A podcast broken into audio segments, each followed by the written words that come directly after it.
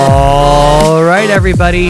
Welcome back to another edition of the Untitled Jeff Gluck Podcast. I'm your host, Jeff Gluck, and today it is a 12 questions version of the podcast with Jamie McMurray of Chip Ganassi Racing. Jamie was kind enough to agree to sit down with me. So let's jump right into it and take a listen to how Jamie answered this year's version of the 12 questions. All right, everybody, I'm here with Jamie McMurray. And Jamie, the first question is, how often do you have dreams about racing? So I'm going to be honest here before we start. I think the last couple times I've done this, I cheated slightly in that I read other people's answers. I have no idea what the questions are. You didn't study? No, I did not study. I don't know, just every once in a while, not that often. I did have one just recently, but I don't remember before the last time I had a dream. Okay. Racing. If you get into someone during a race, intentional or not, does it matter if you apologize? Does it matter to me or to... Is that better asked if someone gets into you intentionally? I would say, does it matter to them? Like, is it going to make a difference if you apologize, essentially? I think it does make a difference. Only, I just think that, well, first off, you kind of know, especially if you've been racing a while, you know how everyone races you. And, I think first off, if it's intentional, I probably wouldn't send a text because I feel like that person would know why. But most of the time it's not intentional, and I always send a text or call, or like I got into Daniel Suarez at Pocono last week on a restart. It was actually like a chain reaction. He hit the car in front of him, and then I hit Daniel, and I knew he was going to be at the test at Darlington, so I just waited till I got to Darlington, went over and talked to him, and I kind of knew he wasn't going to be mad, but you also never know. But I don't know. I always reach out to everybody, to somebody if I get into them. Okay. What is the biggest compliment someone could give you? I'm a good dad. Oh, that's nice. Mm-hmm. I like that. Okay, so NASCAR comes to you and they're like, Jamie, we're bringing this big celebrity to the track, and we'd love for you to host Kate Upton. Person. Oh. That's who you'd want to host? That's who I would like to host, okay. Yes. All right, well. And my wife says she's okay with that. Oh, hey, that's great. Mm-hmm. You know? Well, not really. I said that jokingly, but I would be okay with that. Okay. Yeah. I think that she's down the road here. Because he got traded to the Astros. Yeah, that's right. And then they won the World Series. I was thinking he was still in the Tigers. That's too bad. Yeah. In an effort to show it's a health-conscious sport, NASCAR offers the number one pit stall selection for an upcoming race to the first driver willing to go vegan for 1 month. Would you do it? Sure. Are you vegan? Have you gone vegan before? I know you're a healthy. I've eaten a lot of plants. Uh-huh. Yeah. I think that I would assume that once you do something like that, it wouldn't take a long time to kind of get acclimated to it. I would say like anytime someone changes their diet, it takes a little time to adapt to it. But what am I getting? Like what? Number one pit stall. Oh. I don't know if that's really going far enough. You want more of a reward? I do. I want more of a reward for that. Yes. Okay. All right. Okay, now it's time for the random race challenge. So I've picked a random race from your career on Racing Reference, and you have to tell me where you finished or guess where you finished. I'm never going to guess this. Oh, you're not good at remembering races? I don't know. I mean, I guess it depends. If you pick the race I won. I tried to make it somewhat harder. Yeah. Okay, this is the 2015 Sonoma race. Okay, I greatly appreciate you making it somewhat recent. 2015 Sonoma. Let's see. I have to say where I finished? Yeah. 9th. It was 11th. Oh, that's close. I was going to say 11th. You started 18th. This is a race that Kyle Busch won. This is after you'd gotten back-to-back poles. The previous 2 years, you finished behind Hornish and ahead of Tony Stewart. Does this ring a bell at all? No. Okay. No, not at all. Jamie, who's the best rapper alive?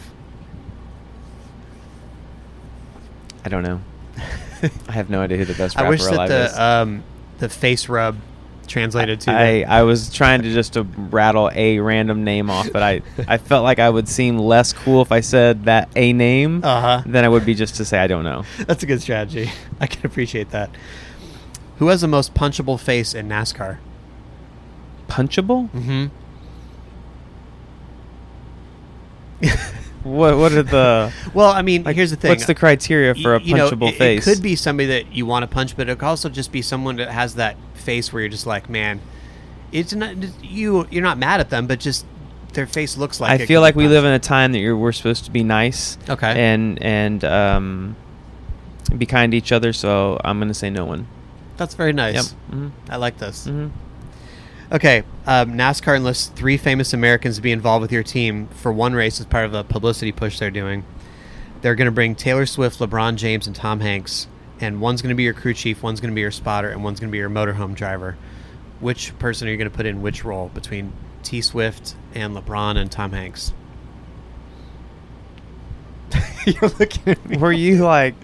Was it late? Look, here's the thing, Jamie. This is like the 8th year of doing the 12 questions. I'm running out of questions. Okay. I have to make some really weird questions. I have Taylor Swift, LeBron James, and Tom Hanks. Yes. And what are the positions I have to fill? Crew chief, spotter, and motorhome driver.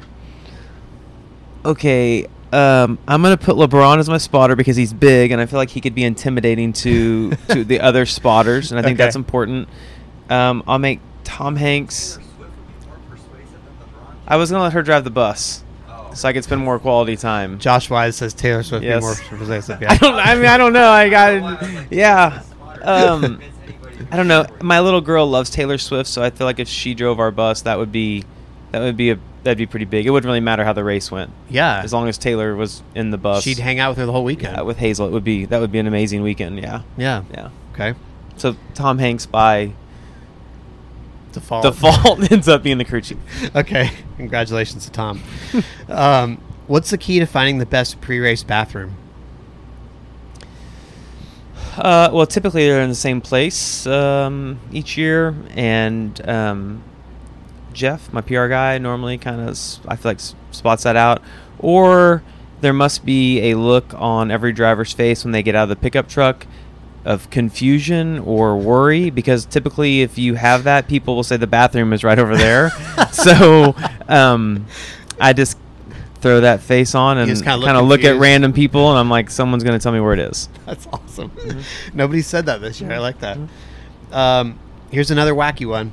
NASCAR misses the highlight reel value brought by Carl Edwards backflips, and they decide a replacement is needed. How much money would they have to pay you to backflip off your car after your next win? It wouldn't be money wouldn't be my trigger. It would be lack of ability. Uh-huh. So I don't know that I've never done a backflip. I can barely do a front flip in the swimming pool, but I've never. My body won't allow me to do those particular movements. So the money wouldn't be. It wouldn't really matter on cash. Like I just honestly wish I could just do one period. Okay. So last week I interviewed Joey Logano. And he didn't know it was you specifically. But so let me back up. The previous week, he had been asked a question by Alexander Rossi, which was, what do you think of Danica? So he heard that, and he wanted his question for the next person to be, what do you think of Joey Logano from Joey Logano? So what do you think of Joey Logano? He wants to know.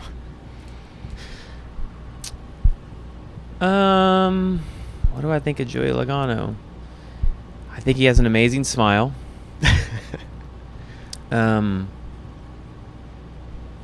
I don't know. I feel like those are things you talk about when people are deceased, and Joey's still with us. So I'm going to save my comments for Joey. I don't know. I think that's weird that Joey wants to know what I think of him. Okay. Or what anyone thinks of him. All right.